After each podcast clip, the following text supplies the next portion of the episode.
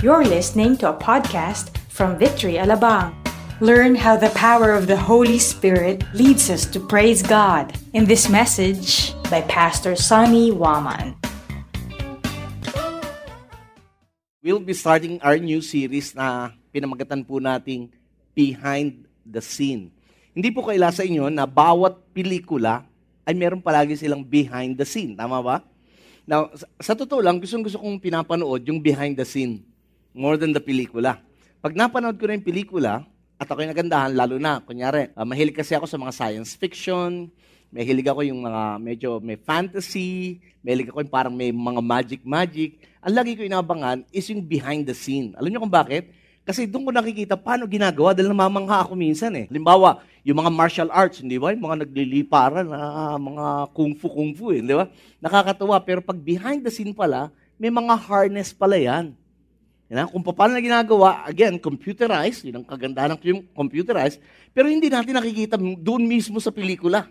Tama ba? Uh, uh, parang, uh, nakapanood na ba kayo ng ganun, behind the scene? Mahilig ba kayo?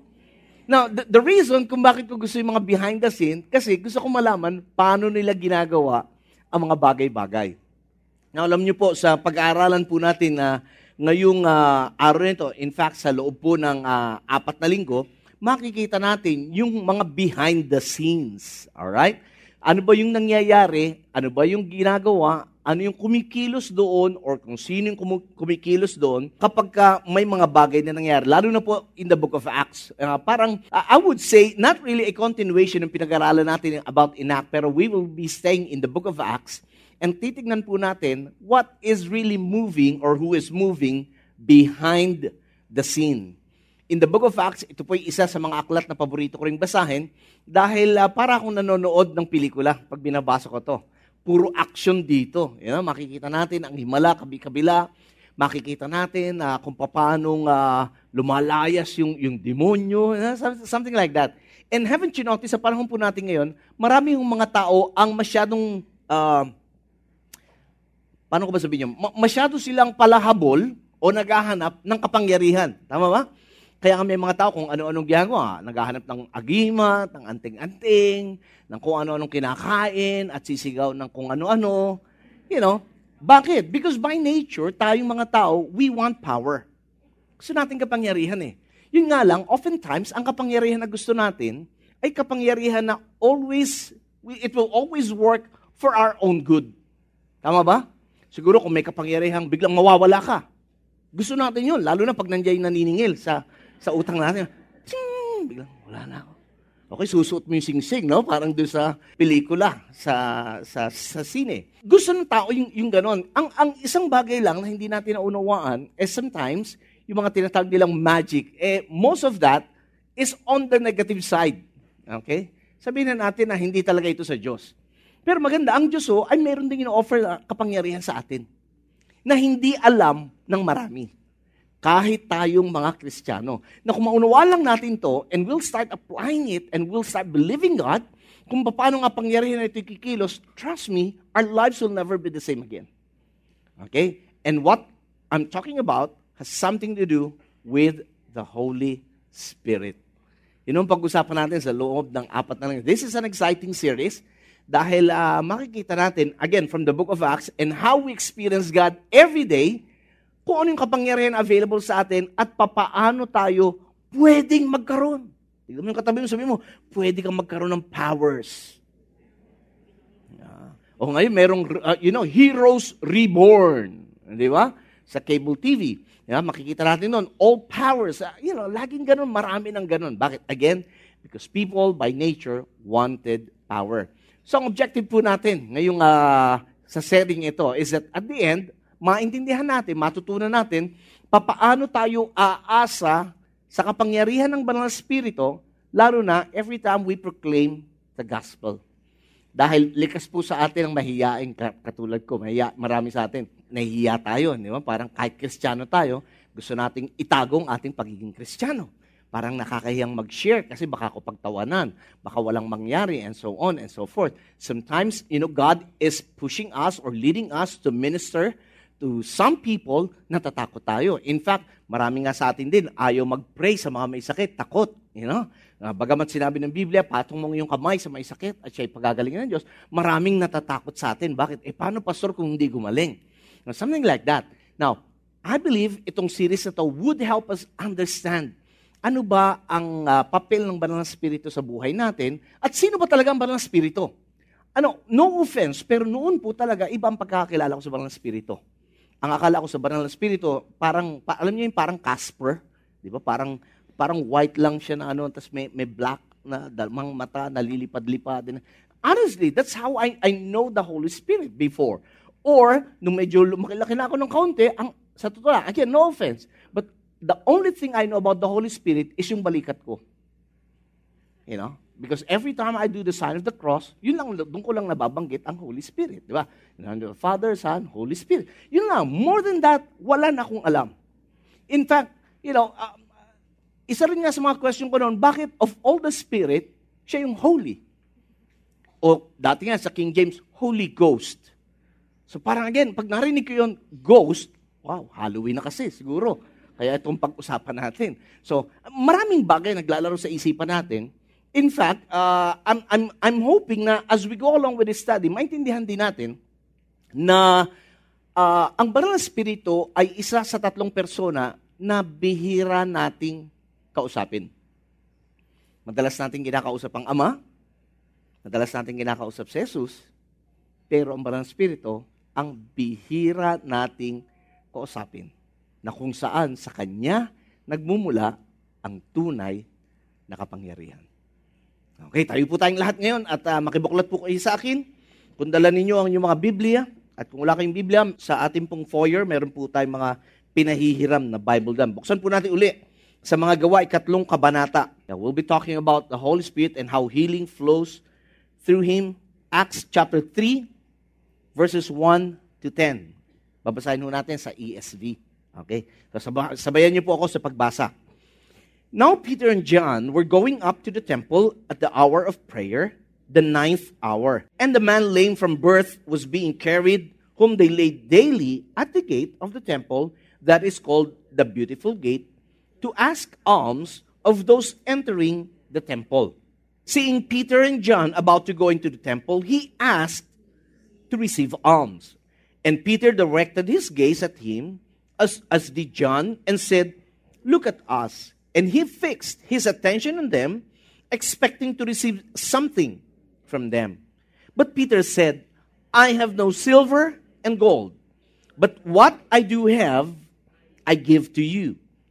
In the name of Jesus Christ of Nazareth, rise up and walk. And he took him by the right hand and raised him up, and immediately his feet and ankles were made strong. And leaping up, he stood and began to walk and entered the temple with them, walking and leaping and praising God. And all the people saw him walking and praising God and recognized him as the one who sat at the beautiful gate of the temple asking for alms. And they were filled with wonder and amazement at what had happened to Him. Panginoon, salamat po muli sa inyong uh, uh, salita at dalangin ko po sa umagang ito, samahan niyo po kami sa pag-aaral namin ng inyong salita. Dalangin ko, banal ng Espiritu, ikaw po ay kikilo sa aming kalagitnaan at muli mong patutunayan na ang tunay na kapangyarihan ay sa iyo lamang nagmumula. Dalangin ko rin po na ang bawat isa sa amin ay hindi lamang maging tagapakinig, kundi maging tagapagsagawa ng kung anumang aming mababasa sa araw na ito. Ito ang aming dalangin ngayon sa pangalan ni Jesus. Amen. Amen. Okay, pwede na po tayo maupo. Ito po yung pagkakataon kung saan ang mga tagasunod ng Panginoong Kristo ay katatapos lamang nilang matanggap ang bautismo ng Banal na Espiritu. Sa katunayan, kung pag-aaralan natin ang senaryo, limang daan ang kinausap ng Panginoon na magantay sa kanya doon sa upper room. Pero isang daan at dalawampu lamang ang nag-respond. And so they were there praying dahil sabi ng Panginoon, huwag kayong lilisan sa Jerusalem hanggat hindi nyo natatanggap ang pangako ng Ama. And again, ang pinag-usapan niya rito, ang kanyang tinutukoy, ay ang banal na spirito. So 120 were there in the upper room waiting for the promise of the Father. And then while praying, the Bible says in Acts chapter 1, ang banal na spirito ay nanaog sa kanila. But before that happened, alam na nila kung ano ang layunin kung bakit ibinibigay sa kanila ang banal na spirito. And in chapter 1 verse 8 says, And you will receive power when the Holy Spirit shall come upon you. And for what purpose? So that you would be my witnesses. Ang sabi ng Panginoon. And so in Acts chapter 2, nangyari noon, na nag-aantay po sila, all of a sudden the Holy Spirit came. And He filled the whole room. You know, at uh, sabi ng Biblia, meron pong malakas na hangin na pumasok doon at nakita nila, you know, visibly, nakita nila sa bawat ulo ng 120 followers ni Jesus ay merong parang ikangay larawan ng apoy sa kanilang ulunan. And after that, what had happened is that they got baptized, they were baptized with the Holy Spirit, and they began to speak in other tongues. Sila po ay nagsalita sa iba't, iba't ibang wika, at uh, napagkamalan silang lasing nung mga ibang naroroon sa baba, wala sa upper but nandun sa baba, dahil narinig silang nagsalita ng iba't ibang wika. Sa katunayan, ang isa sa ang, ang mga narinig ng ibang uh, uh, mga miron na nandoon ay yung kanilang lingwahe o yung kanilang dialect, so to speak. Kaya napagkamalan silang lasing dahil akala, you know, they were just uh, bubbling, you know, words. And then that was the time that Peter started to preach to them. Again, si Pedrong mahiyain, after the baptism, gets so bold and he preached Jesus to them. And again, the Bible says that 3,000 got saved. Yun yung storya. Okay? Para makita natin. Now, ang isang maganda rito is that uh, kung, kung sa panahon natin ngayon, pag-isipan natin, naranasan nyo ba, naranasan nyo bang pag-isipan, or maybe we have experienced, lahat tayo, naranasan na natin ma, uh, yung mawala ng kuryente. Tama ba? An anong feeling pag walang kuryente? Sa katanghaliang tapat. Hindi ba? Tamang, tamang backslide yun eh. Tama ba? Kaya nga napupuno ang mall. You know, at least buti lang ang mall, merong generator para magpaandar ng, ng uh, aircon, although hindi rin ganun naman kalakas. Now, what's my point? Now, you could just imagine how life is kung walang, walang kuryente. If there is no power, right? Tama ba? Now, the book of Acts started. It began with no power at all.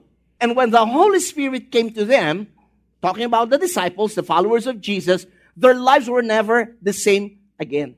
You know, they started believing, pinaniwalaan nila, pinanindigan nila, yung pangako ng Panginoon tungkol sa banal na Espiritu, at nung tinanggap nila, the Holy Spirit started to manifest His presence. I believe the Bible says that the presence of God is everywhere. He's omnipresent. Pero ang Diyos ay maaring presente sa isang lugar, pero walang ginagawa. Parang kayo, halimbawa ganyan. Present kayo, pero nakatingin lang kayo sa akin. What we wanted is to experience the manifested presence of God. Ang pangako ng Diyos, hindi ka iiwan o pababayaan. We always claim that. Pero sometimes we get frustrated. Bakit? Lord, kung talaga nandiyan ka, eh bakit parang napapabayaan ang buhay ko? O bakit parang ganito ang buhay ko? Or bakit parang hindi kita nararanasan? Para bang, you know, we, we, again, we identify the Holy Spirit lang panlinggo pagka pinag-uusapan ng Biblia. But in our own everyday lives, yun ang challenge. We know that the Holy Spirit is with us. In fact, we always say na si Jesus ang nasa atin. But in reality, it's not Jesus because literally, the Bible says, si Jesus nasa right hand ng Ama sa Langit. Pero we claim, we always say that Jesus is in our heart, but in reality, it is the Holy Spirit na kasama natin.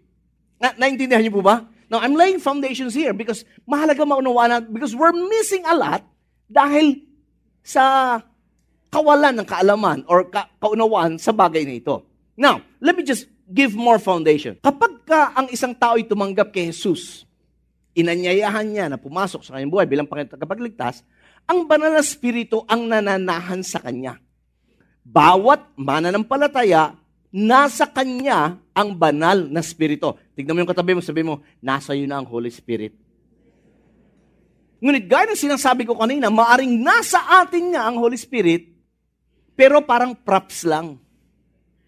Alam niyo yun? Kasama lang natin. Pero, ang tanong, oh, eh, kung kasama ko, oh, ano ngayon?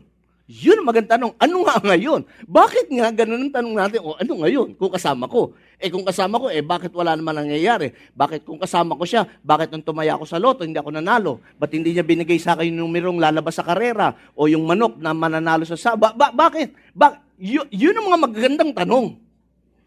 Tama ba?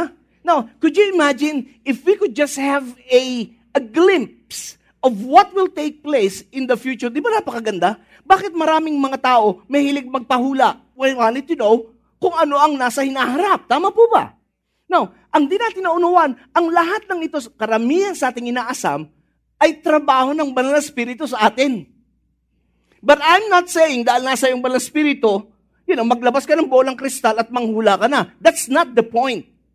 The point again, the Holy Spirit is already in us, nasa atin na, kaya lang pwedeng nandyan lang siya, pero walang ginagawa. Hindi dahil wala siyang gustong gawin, kundi simple, hindi natin alam kung ano ang pwedeng gawin niya sa atin at sa pamamagitan natin.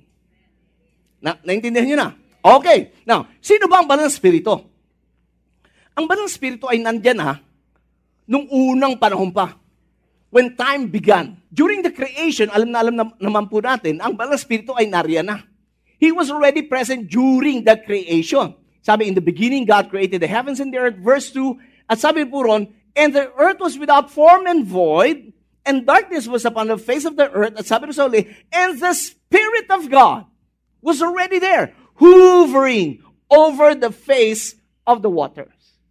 Now, ang banal spirito during creation, he was already there. In fact, ang kapangyarihan na yon ay sa kanya nagsisimula. Now, uh, minsan nalilito, ay, ay, kala ko ba sa ama lahat? No, alam naman natin, isa lang ang Diyos sa tatlong persona. Wala akong time para ipaliwanag yon. But that is how they move. Bawat isa sa kanila ay may kanya-kanyang gampanin. Na, naintindihan nyo? And so, with that, even when God created man, nandun na siya. Kaya nung sinabi ng Diyos, let us make man in our image. Hindi niya kausap ang mga anghel. Dahil hindi mo pwedeng sabihin sa isang tao, halika, let us, kung wala naman siyang participation. Tama po ba? Kasi may mga nagpapatungkol, sabi, ay yung us dyan, hindi naman, hindi naman talaga ang Diyos, isang Diyos sa tatlong persona, kundi ang kausap niya mga anghel. Hindi ho pwede. Because number one, hindi tayo ginawa ayon sa wangis ng mga anghel. Pangalawa, ang mga anghel ay walang kapangyarihing lumalang. So obviously, ang kausap dyan ng Diyos, magkakausap dyan, yung isang Diyos sa tatlong persona. Ang Ama, ang Anak, at ang banal na Spirito. Hindi lamang yon. Nung luma- lumawak pa, lumipas ang panahon, yun din ang sinabi. And he, he was talking about dito si Bezalel, na anak po ni Uri. Kilala niyo si Uri? Oo, yung tagakanto. Now, ang sabi diyan, he was talking about Bezalel at sabi niya, sabi ng Lord kay Moses, and he has filled him with the Spirit of God. In the New Testament, ang Diyos pa, ito, ito lang ano, makita natin pagkakaiba. In the New Testament, ang banal spirito ay nananahan na sa mga tao. Yun nga lang, piling tao lamang. So pagka mayroon layunin ng Panginoon na mahalaga, pinupuspos niya ang isang tao ng balang spirito. At sabi dito, nung siya'y napuspos ng balang spirito, ano sabi? Nagkaroon siya ng mga kakayanan, nagkaroon siya oh, kasanayan, skills, and with intelligence, and with knowledge, and with all craftsmanship. Kaya nga, kung ngayon din, pakinggan nyo ito mga kapatid, anumang kasanayan mo, skills mo, talento mo, kaloob mo, you know, whatever you're good at, or you do things best, obviously, it's not because magaling ka. It is the Holy Spirit working in and through you. Kaya nga wala tayong pwede pagmalaki. Kaya hindi mo pwedeng sabihin, ha, kundi dahil sa galing ko. Anong galing? Pag walang banal spirit sa buhay mo, wala kang galing. Naintindihan niyo ba? Now, yung mga simpleng bagay na yun, minsan na miss out na natin yun. And we always cling the glory. But again, going back in the Old Testament, you know, hindi lang doon sa mga skilled, nandun ang banal spirito. Nananahan din siya sa mga propeta, para maghayag ng salita ng Diyos. Nananahan siya sa mga saserdote, mga priests, when they minister in the temple. At nananahan siya sa mga hari. Yung nga lang, in the Old Testament, pili. Although there was already a prophecy, you know, sa aklat ni Joel, that in the last days, the Holy Spirit will be poured out upon all flesh. Yun ang promise, pero promise pa lang nun. At binanggit doon, sabi, your sons and your daughters will start to see vision, your old man will dream dreams. Kaya punin nyo, mga matatanda, madalas tulog eh. Now, but kidding aside. Tignan mo yung katabi mo, ano ka ba? Vision o dream? So that will determine kung ano ka. No, but kidding aside, again, it was a promise at nangyari, nagsimula ito na maramihan na ang pinupuspos ng Balang Espiritu in the book of Acts. Do you follow? Na, naintindihan nyo ngayon y- yung flow kung paano ang Balang Espiritu ay kumikilos. In fact, nung buhay pa si Jesus, ito yung sinabi niya. And I will ask the Father that He will give you another helper to be with you forever, even the Spirit of truth, whom the world cannot receive. Now, listen. Bigay ko lang muna, mag-comment lang ako ng konti. Ang Balang Espiritu ay available para sa lahat. Ang challenge lang, ang mga taong hindi nananalig, hindi mga mananampalataya sa Panginoon, o ayaw kilalanin ng Diyos, obviously, meron din silang spirit. Iba nga lang. Kung kayo hubay naglalakad sa mall, at nakakita kayo ng 300 pisong buo, kayo hubay mag-aabala na simplihan. Ha? Maring kunin nyo out of curiosity. Sample, di ba? Pang-asar. Tama ba? But usually, hindi mo papansinin yon. Bakit? Bakit? Ba't di mo papansinin pag nakakita kang tatlong daang buo? Eh, wala naman tatlong daang buo eh. Pero trust me, kahit 20 pesos lang yan. At alam mo, nakita mong 20 pesos, Diyan lumalabas ang creativity nating mga Pinoy. Minsan nagkakaroon ka ng magic. Bakit? Kahit 20 yan, bakit mo kinukuha? Merong 20 pesos talaga eh. Na, anong punto ko? You see, ang mga totoong bagay, laging merong counterfeit. Ang kapangyarihan ng balang spirito, palagi may counterfeit. Kaya nga, usong-uso, anting-anting, agimat, lahat ng mga paswerte. Di ba? Yung, yung pusang rapper. Di ba? Yung, yo. Bakit? Para swertihin tayo. At least ma- ma-entertain ka. Wow, sumasabay siya. Di ba? And so on and so forth. Now, again, going back, ang sabi rito, the Spirit of Truth, ang mundo cannot receive Him. Number one, because it neither sees Him nor knows Him. Kaya kahit ang malang spirito nariyan, kung hindi natin alam, hindi natin kilala, hindi natin alam ang kanyang responsibility, then He will just be there. Yun ang gusto ko ipunto rito. You know Him, kausap niya yung mga tagasunod niya, for He dwells with you, at ano pa, and will be in you. Yun ang sinabi ni Jesus sa kanyang mga tagasunod. So sabi niya, and this helper will be with you until when? Kita me forever. Ah, yun maganda. Walang, kay Lord, trust me, walang laglagan. Tayo lang madalas manlaglag sa Kanya, lalo na pag blessed tayo. At isa pa sabi niya, He dwells with you and will be in you. Another one in John 15, verse 26. But when the Helper comes, again talking about the Holy Spirit, whom I will send to you from the Father, the Spirit of truth, who proceeds from the Father, ano sabi? He will what? Bear witness about me. The reason kung bakit po tayo nanalig sa Panginoong Kristo is not because you chose na manalig.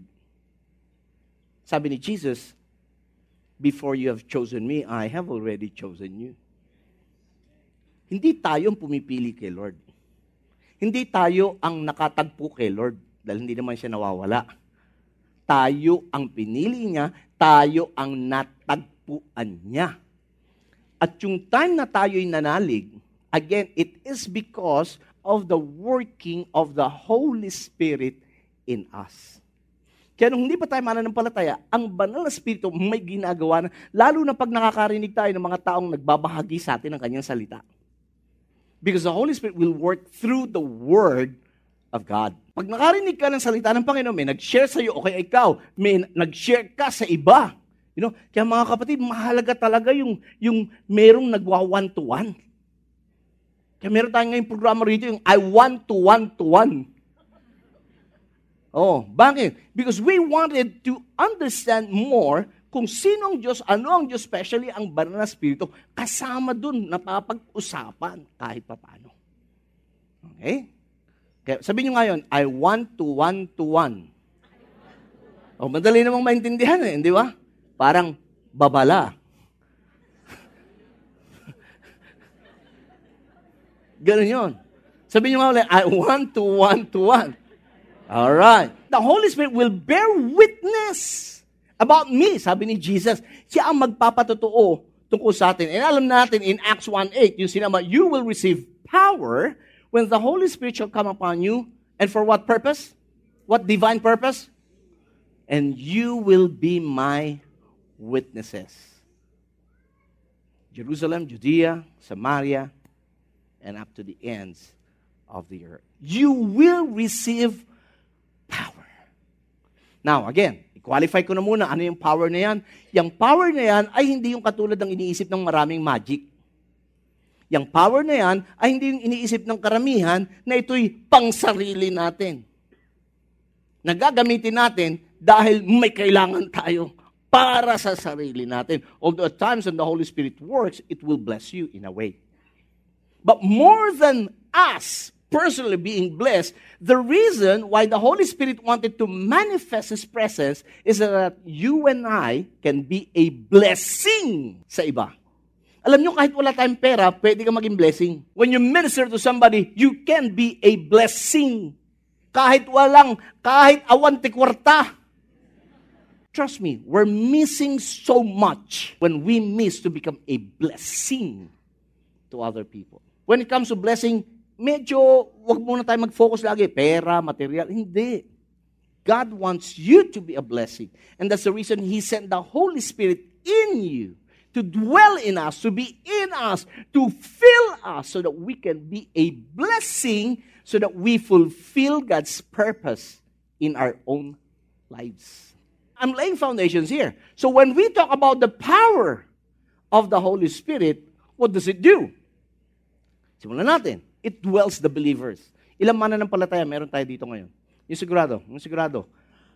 Believers, believers. Believers ni Jesus. Now, listen, again. The time you accepted Jesus in your life, the Holy Spirit is already in you. He dwells, He resides in you. Now, balikan natin kwento.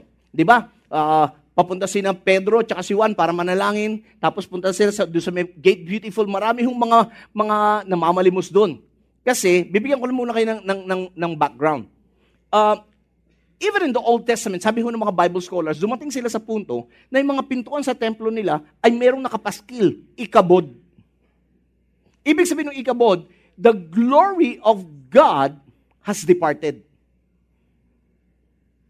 Kasi nagalit ang Diyos sa kanila, dahil ang tigas ng ulo ng mga, uh, ng mga Hudyo, lumisan ang, ang kapangyarihan, ang kaluwalhatian at presensya ng Diyos. So mga tao in the Old Testament, nagpupunta sila sa doon because before they experience the power of God at work every time they go to the temple in the Old Testament.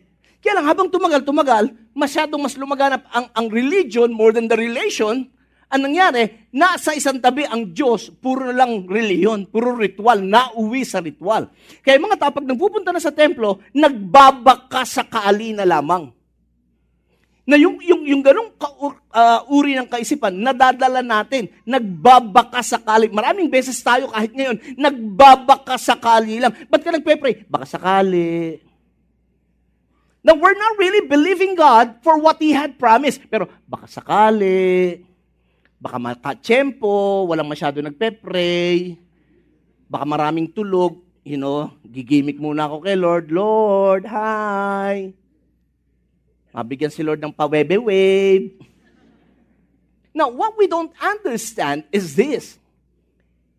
Since we have the Holy Spirit, maraming yung ginagawang banal na Espiritu to help us.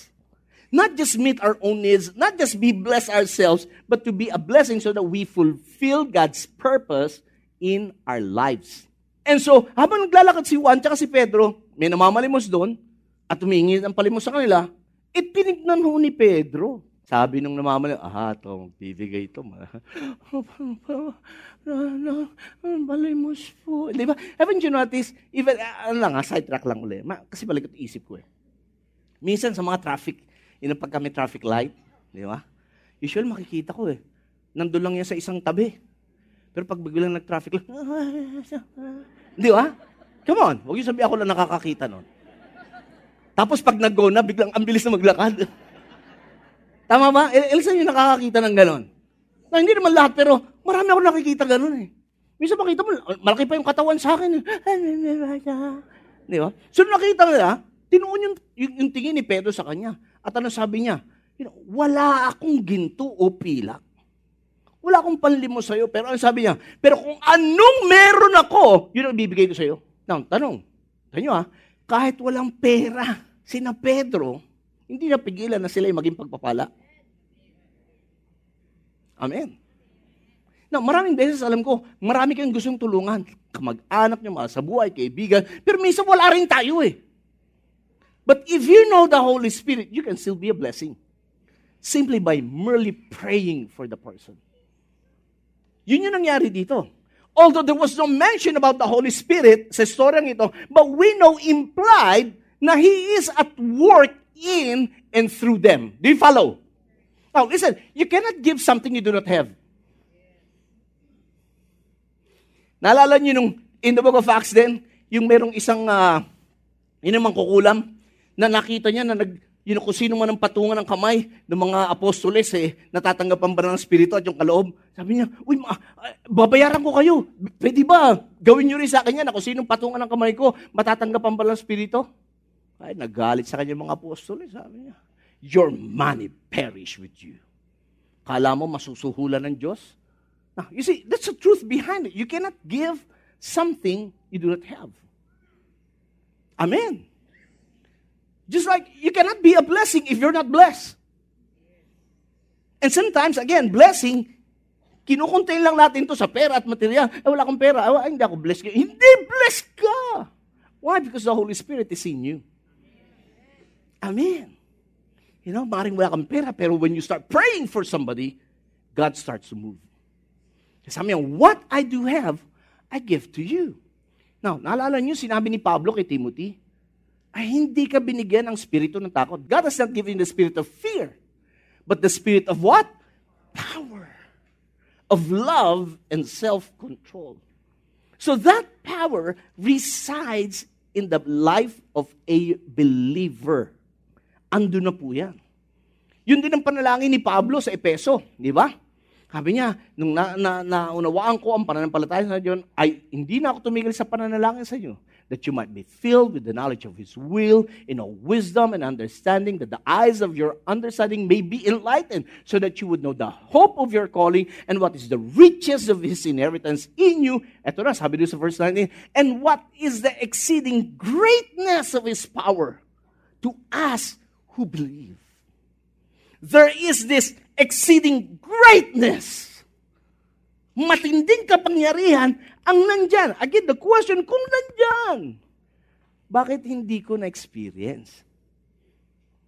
Dahil ba nagtatangi ang Diyos ng tao? Hindi po. God is no respecter of person. But listen, He is a respecter of faith. Amen.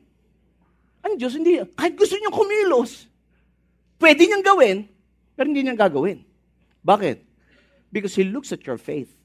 Do you really believe what you're saying?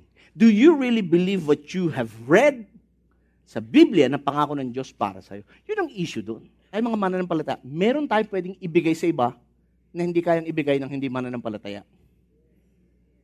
Yeah. I'm not talking about material things. Kaya nila ibigay yan. I'm not talking about just help. Kaya nilang ibigay yan. Pero tayo mga mananampalataya, we can give something na hindi ka ibigay ng hindi mananampalataya. Amen. And one of that is the Holy Spirit. Ibig sabihin, Pastor, pwede ako magbigay? Yes naman. Di, ang dami ng Holy Spirit, ilang bilyon. Again, wag natin limitahan ng Diyos. He's not limited with numbers. Amen. Now, tignan nyo, even in 1 Corinthians, pag binasa nyo, chapter 12, andun lahat ng gifts ng Holy Spirit.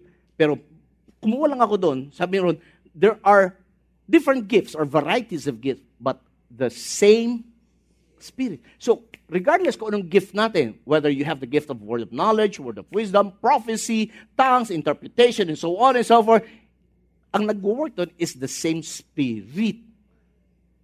Ha? Variety, but same Spirit. Now, verse 11, sabi, all this, ano yung this? Yung gifts are empowered by one and the same Spirit.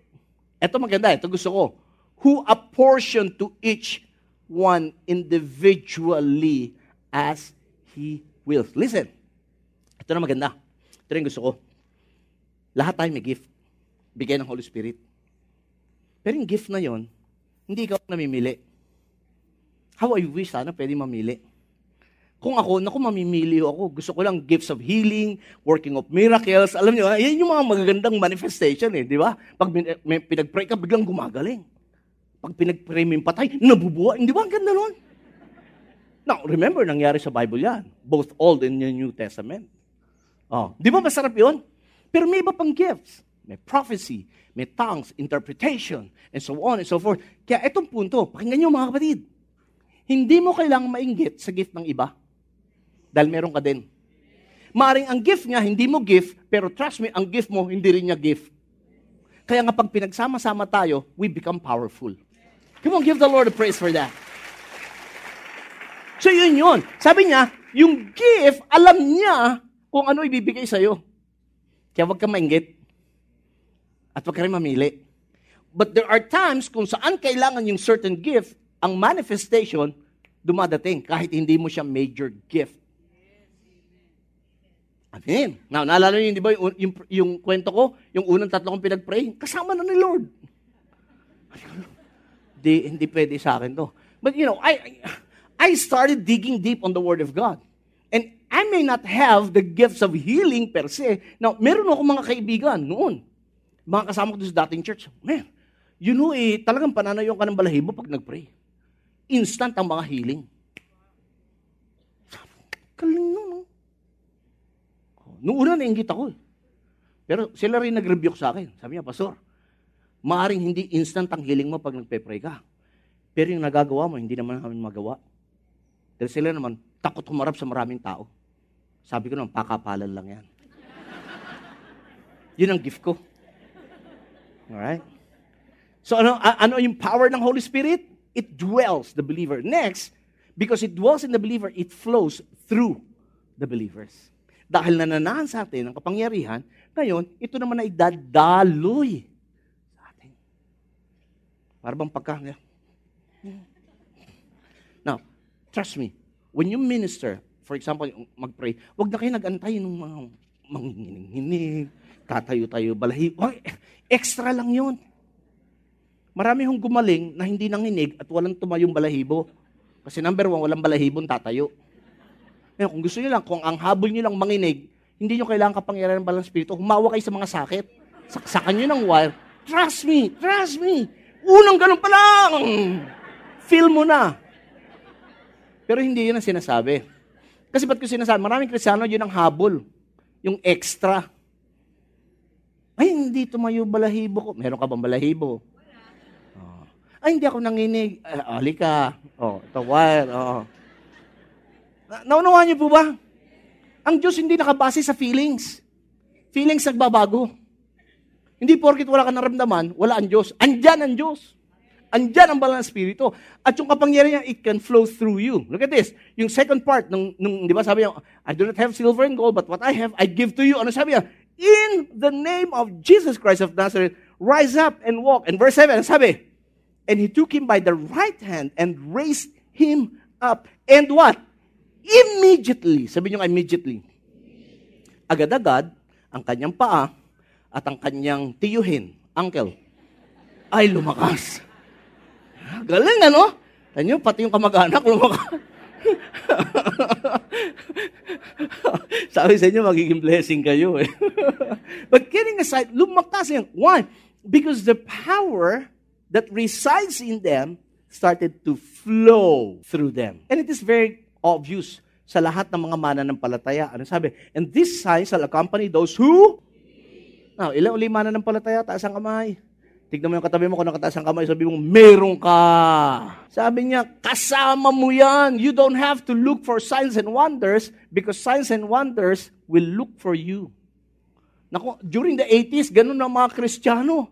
Kung saan may krusada, may himala, ano ko ito lahat? Kaya sa krusada noon, ang mga nababorn again, yung mga born again eh. Bakit? Sila yung nandun sa krusada eh. Hindi naman nagdadala ang believer. Di ba, naalala nyo, nung time nila Benny Hinn dito, yung kapangyarihan talagang matapunan ka lang ng coat. Now, these are all, I would say, these are authentic. Kaya lang tayo mga Krisyano, dahil nga, pakinggan nyo, Kasi yung background nating animism. Sanay na tayo sa mga ganun eh. Sa mga ninuno natin, yun ang tinuro, animism. Di ba? Yung mga kakaibang powers. Kaya na, ngayon, ang nangyayari parang, uh, parang nakukurap yung tunay na kapangyarihan. Yun lang gusto ko sabihin. Now, ano yung mga susunod sa inyo bilang mananampalataya? Sabi niya, in my name, sabi ni Jesus, magpapalayas ka ng demonyo. Hindi ikaw ang palalayasin ng demonyo. At yun, demonyo ka, lumayas ka sa bahay na to. Oo. Hindi, hindi, hindi, hindi, hindi, hindi. And trust me, trust me, hindi rin yung asawa mong tinatawag mong demonyo. hindi talaga, hindi lang, hindi yun ang palalayasin mo, yung talagang demonyo. Now, the Bible says we do not wrestle against flesh and blood, but against principalities, powers, and rulers, and so on and so forth. Kalaban natin, hindi yung mga tao. Kalaban natin mga spirits, evil spirits. Okay. Now, pero gusto ko rin balansehin. Hindi, wag naman pag nalaman mo to, bigla ka mag-ghost busting. Tun, tun, tun, tun, tun, tun. Hindi naman. Let it, you know, let the Lord create the atmosphere for that. Ano pa mangyayari? Ang sabi rito, they will speak in new tongues. Magsasalita ka sa iba't ibang wika. They will pick up serpents with their hands, and if they drink any deadly poison, it will not hurt them. They will lay hands, they lay their hands on the sick, and the sick they will die. Yung ba sabi? No, they will recover. And paano, Pastor, pag di gumaling? It's not your problem. Because in the first place, hindi ikaw magpapagaling. Ang problema mo lang, paano magpatong ng kamay. At paano mag-pray. Ang pagpapagaling, problema ni Lord. Kung di gumaling, si Lord ang nakakaalam nun. Trust me, marami na rin akong pinag-pray kasama na ni Lord. I hope yung iba kasama nga ni Lord. Pero, you know, hindi, eh, eh, hindi gumaling. Eh, hindi, Di problema yun. Pero sabi, ang mga tandang ito, these signs will follow you because you believe. Now, okay, balance rin. Hindi porkit sinabi yan, iinom kayo ng lason, di kayo, ah, titignan ko nga. Punta nga ako sa handyman. Ma- ah, meron po kayong ano, yung may bungo na may nakagano. Sabi rin ng Biblia, wag mo subukan ng Diyos. okay? Hindi yun ang pinupunto dyan. Okay?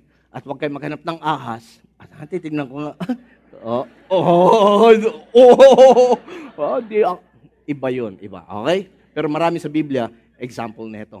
Kaya nga verse 19, ang sabi, So then the Lord Jesus, after he had spoken them, he was taken up to heaven, sat down the right hand of the Father. Ito yung gusto ko, verse 20, basahin niyo malakas. Go! And preach everywhere while the Lord worked with them. And what? I love that. I love that. Every time we preach the Word of God, the Bible says signs and wonders will follow. So every time you share the Word, every time you share God, expect, trust God, believe God na He will manifest His presence. Kaya minsan, di ba, may pinagpe-pray kayo, makita biglang umiiyak. Oh. Bakit umiyak to? Di ba, naranasan niyo ba nagpe-pray kayo, kayo mismo na bless sa prayer nyo? Nasabing sana na-record ko na nung gusto mong ulitin, wala na. Now, alam mo, hindi ikaw yon. Ang Lord pa rin yon. Amen? Come on, give the Lord a praise. Lastly, not just the power dwells with you, not just the power flows through you, but also the power leads others to God.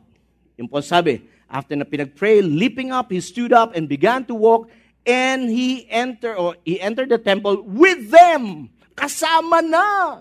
Could you imagine, for 40 years, andun lang siya sa labas, namamalimos. Ayaw pumasok.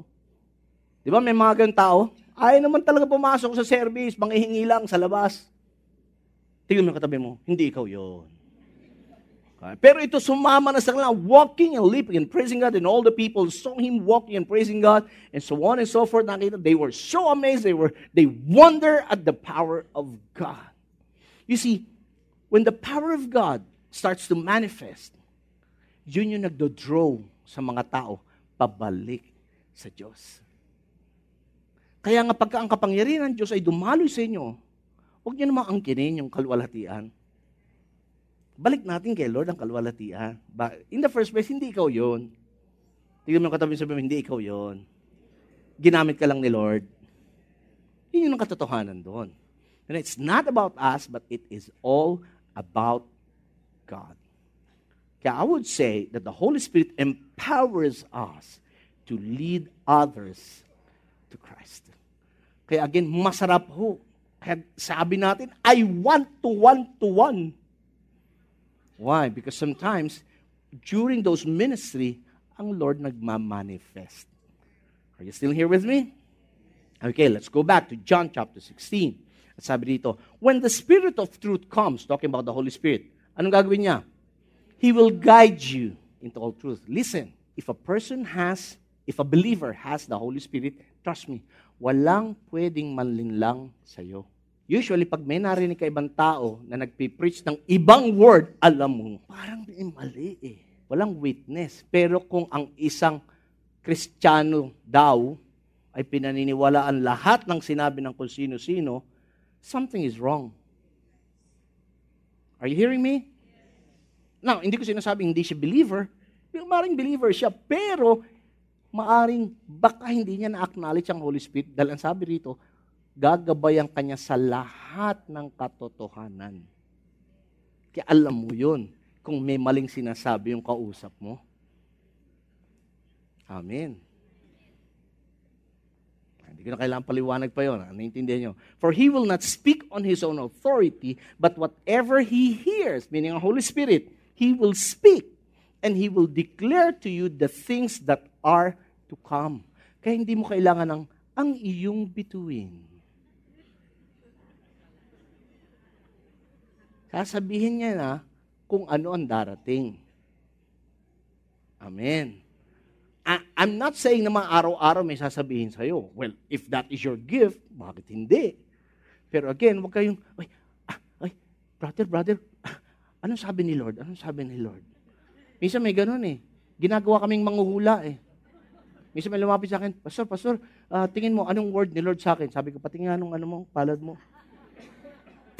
Tingnan ko, sabi ko, Thus saith the Lord, magbasa ka ng Bible, araw-araw, magpray ka sa Kanya at umating ka ng small group. Yun ang sabi sa'yo ni Lord. Ay, wala ba sinabi kong yayaman ako? Verse 14 says, He will glorify me, meaning si Jesus, for He will take what is mine and declare it to you. Pero nyo, kahit ang Holy Spirit, He will not draw attention to Himself. He will draw the attention of people to Jesus. Kita nyo? The Holy Spirit is so secured. It doesn't matter kung kapangyarihan niya yun. But at the end of the day, it will be Jesus who will be glorified. Amen? And lastly, come on, give him praise. Now, why don't you stand up right now as we read this last verse? Okay, basahin natin to. John 7, 37, 38. Go. On the last day of the feast, the great day, Jesus stood up and cried out, If anyone thirsts, let him come to me and drink. Whoever believes in me, as the scripture has said, out of his heart, in bang translation, out of his belly or innermost being, ano sabi? Will flow rivers of living water. Now, ano yung sinasabi niya? Next verse. Now, this he said about what? The Spirit, whom those who believe in him were to receive. For as yet the Spirit had not been given because Jesus was not yet glorified. Now, this is a very clear verse na ang Holy Spirit ay para sa mga mananampalataya lamang. Yun po ang malinaw doon na sinasabi. At sabi, ito yung pangakong ibibigay na dapat mong tanggapin. Amen. At pag yan ay tinanggap mo, then God can now work His way in your life. Amen. Let's just pray. Father, we thank you for your great love and your great concern for us. We thank you, Lord God, na hindi mo lang nilayo na kami maligtas, kundi kalooban mo rin na ma-enjoy namin ang buhay namin bilang Kristiyano. That we would also experience your power that we would also experience what you have promised us the working of the Holy Spirit in our lives. Lord, in the name of Jesus, salamat po sa mga taong ito, sa mga mananampalatayang narito sa bulwagang ito. Dalangin ko, O Diyos, ngayon ipaunawa mong patuloy sa kanila na ang banal na spirito ay hindi lamang nariyan na kasama nila, kundi ang banal na Espiritu ay nag-aantay na ma-acknowledge at ma-recognize sa life nila so that He can work His way in their lives. Lord, sabi mo, the Spirit of truth will guide us into all truth. He will tell us of things to come. Lord, He is the Spirit of truth at dahil siya ang Espiritu ng katotohanan, walang kasinungalingan sa Kanya. He will teach us all things and guide us into all truth. Lord, I pray, let this be a reality sa buhay namin ngayon. I pray, Lord, every day, Miat Mia, ah, we would always acknowledge the Holy Spirit. That we would always recognize His presence and His power working in and through us. In the name of Jesus. Lord, salamat po. We don't have to be mystical for this to be in action. But what you want us is to just believe. Would you raise up your hands to God right now and say, Lord, I believe that the Holy Spirit is in me. I believe that the Holy Spirit will work His way in my life. I believe that the Holy Spirit will use me to be a blessing to other people. And I receive it right now in Jesus' name. Amen. Amen. Praise God. Now, let, let me just minister to. How many of you here, you're sick in your physical bodies? May, sa- may sakit kayo ngayon sa inyong physical body. Would you raise up your hands? Raise up your hands. Okay. Look at look at your seatmate or sa paligid nyo. Sige, ta, ta, panatiliin nyo lang kung nakataas yung kamay nyo. Kayong mga may sakit sa katawan nyo ngayon. Now, look at look around you. Meron ba kayong nakitang nakataas ng kamay sa may tabi ninyo? Yung iba? Okay. Kung di nakataas ang kamay nyo, would you extend your hands dun sa mga katabi nyo dyan na nakataas ang kamay? Extend nyo lang, extend nyo lang. Iunat nyo lang ang kamay nyo. Iunat nyo lang. We'll be praying for them. Okay, we'll be praying. I believe God will just do a miracle right now. He will allow His healing power to flow in their physical bodies. Now, extend your hands to them. Pray for them right now. Pray for them. Pray for them. Father, in the mighty name of Jesus, by the power and authority you have given us, we stand on your promises. We took your word that Jesus had already carried all their sicknesses and all their diseases, Lord, and we are declaring that by the stripes of Jesus, they are already healed. And we just rebuke right now the spirit of infirmity over their bodies. We rebuke right now yung high blood pressure. We rebuke right now whatever is, is, is wrong with your bodies right now. We even rebuke the spirit of migraine in the name of Jesus. Any any pain, I speak healing upon your bodies right now. In the name of Jesus. In the name of Jesus, Lord, thank you. Nothing is too hard for you. Nothing is too difficult for you. And Lord, we just obey your word that we will lay our hands on the sick and the sick will recover. Father, we claim it right now. Now, speak healing. Speak healing. Maghayag kayo ng healing dyan sa inyong mga katabi. Dyan sa inyong mga nakataas ang kamay. Come on, speak healing to them. Speak healing. Lord, we speak healing right now. It's not our power. It is your Holy Spirit, Lord. We speak healing from the top of their head to the very soles of their feet. Father, we thank you right now. We receive it in Jesus' name. Amen. Amen. Praise God. All right, yung mga nagtaas ng kamay, would you just would you just try to feel your body? Medyo nga tantahin niyo. Y- yung mga yung mga kanina may sakit, tantyahin niyo. May nabago ba? May bigla bang mislim sa inyo? Now, healing takes place sometimes instantly, binasa natin immediately, but sometimes healing takes place progressively. Okay. Now, whether instantly or progressively, the point is, it is God who heals us. Amen? Again, give the Lord a praise for that. Thank you, Jesus. We hope you were inspired by that message. Listen to more podcasts from our website at www.victoryalabang.org and in Victory Alabang app. Thank you and stay connected.